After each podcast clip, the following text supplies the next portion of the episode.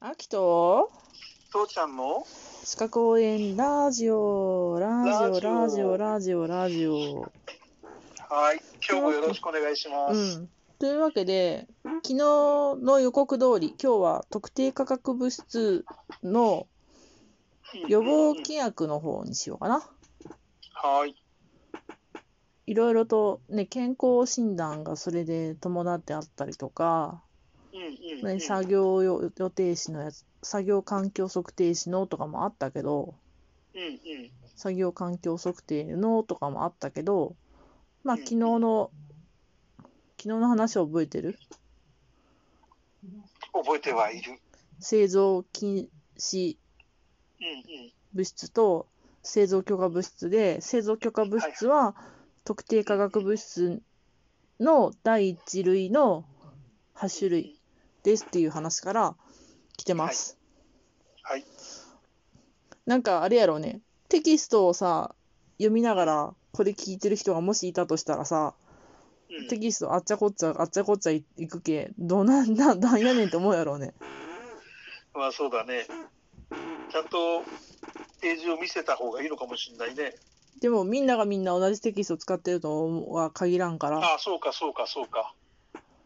そうだね。うん、うん。でもまあ、ある程度関連付けて、ここから次は関連するここっていうふうに言ってるからね。うんうん。そういう感じで見て、優しい目で見てくれると嬉しいね。うんまあそんなわけで昨日はあの製造許可物質の話で特定化学物質の第一部類第第一類ってあのが出たけどうん特定化学物質って第一類物質と第二類物質とうん、第三類物質があります。はい。第一類物質は、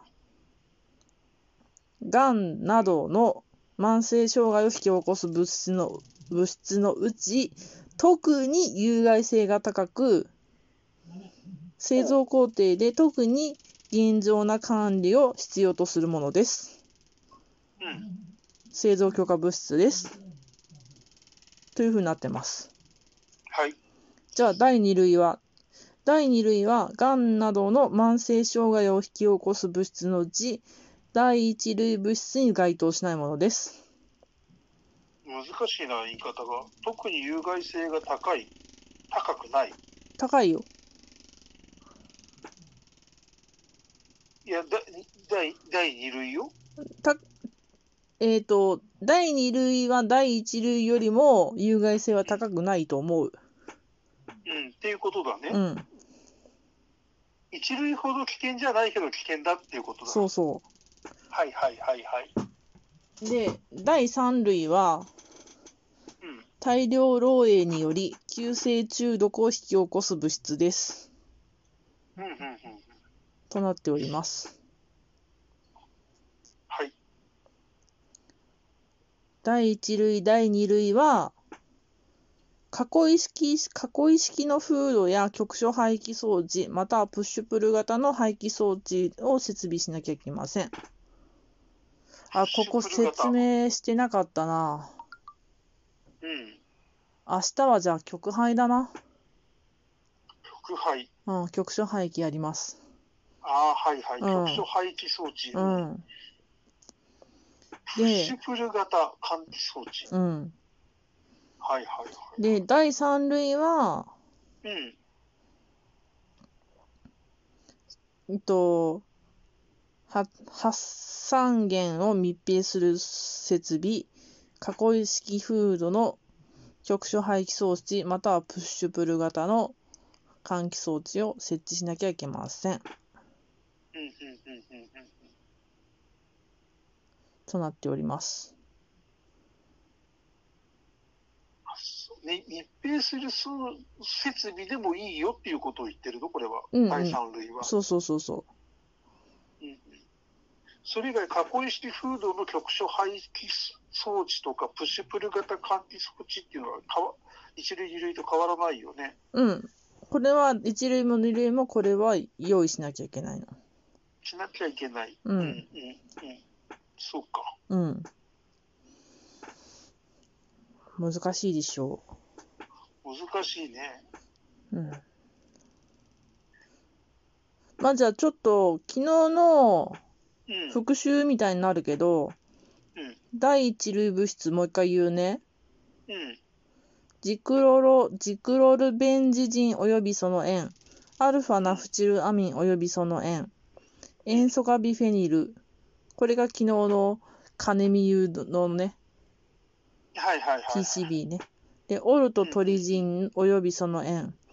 ジアニシージンおよびその塩。ベリリウムおよびその化合物。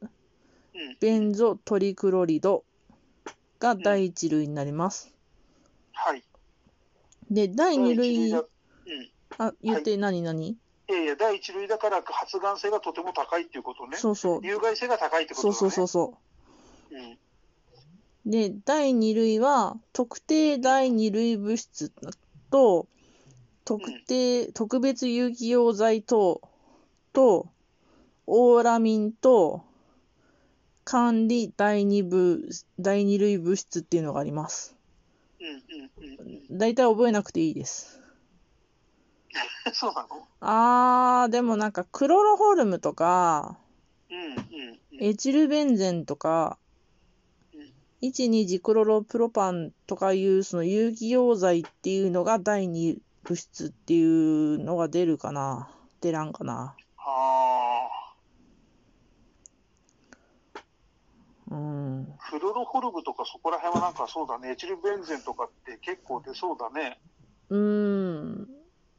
まあでもその名前を知らんとさ、うん、えーって思うけど、名前知っとる人にとっては、ああー、そうねーって感じがする。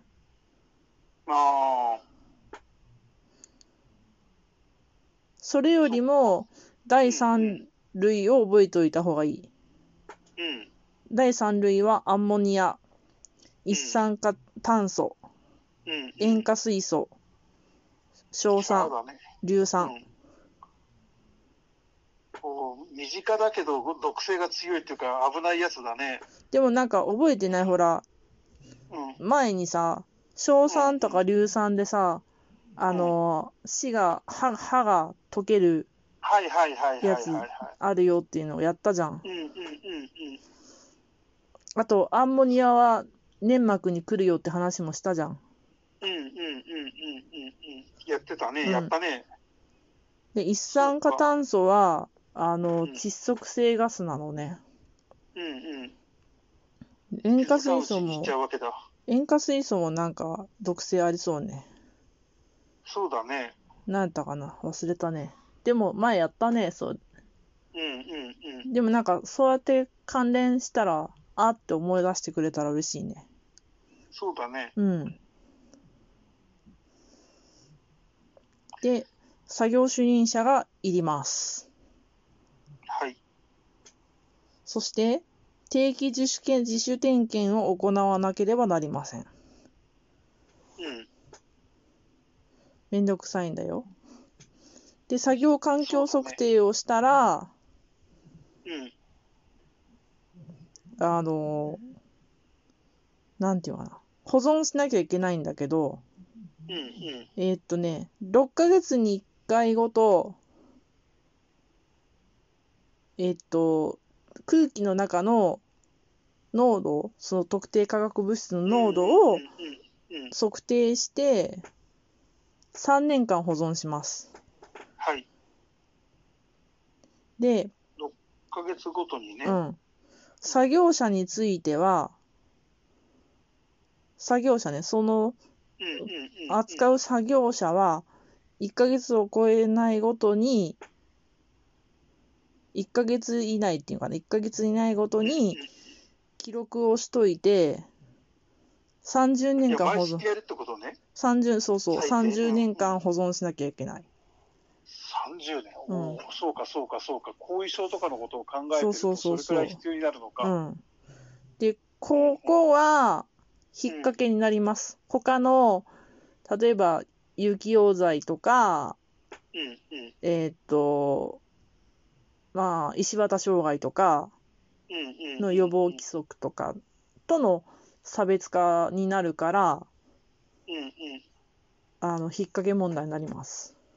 ああ。数字がね、何年保存とかはいが。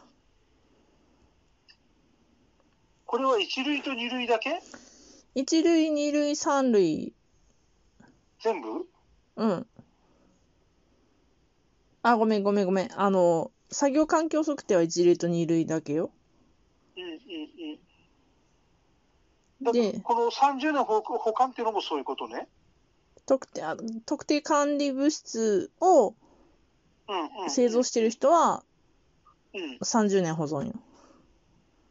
ああ、そういうことか。うんはい。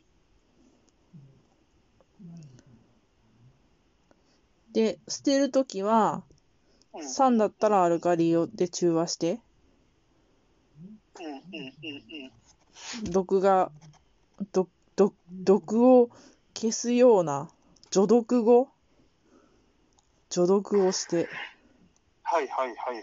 何かの化合物にするとか、うんうんうん。何かの化合物にするとか、なんか中和をするとか、うんうんうんうんうん。なんか、なんと排水処理をするとか、うんうんうん。そんなことをして捨てないといけませんっていう。いや、無毒化しなきゃいけないよってことうね、ん、極力。そう、そう極、力必極力、必ず、ず。うんうんうん、難しいとこです。はい。えっ、と、話横断するけど、明日はうん局所廃棄についてやろうかね。それがいいね。うん。ちょっと今日出た、うんかっこいい式フーそうしまド。しょう。で、ドラフトフードかっこいいっていうやつね。はい。リピート今アフター日ミはあー。りがとうだね。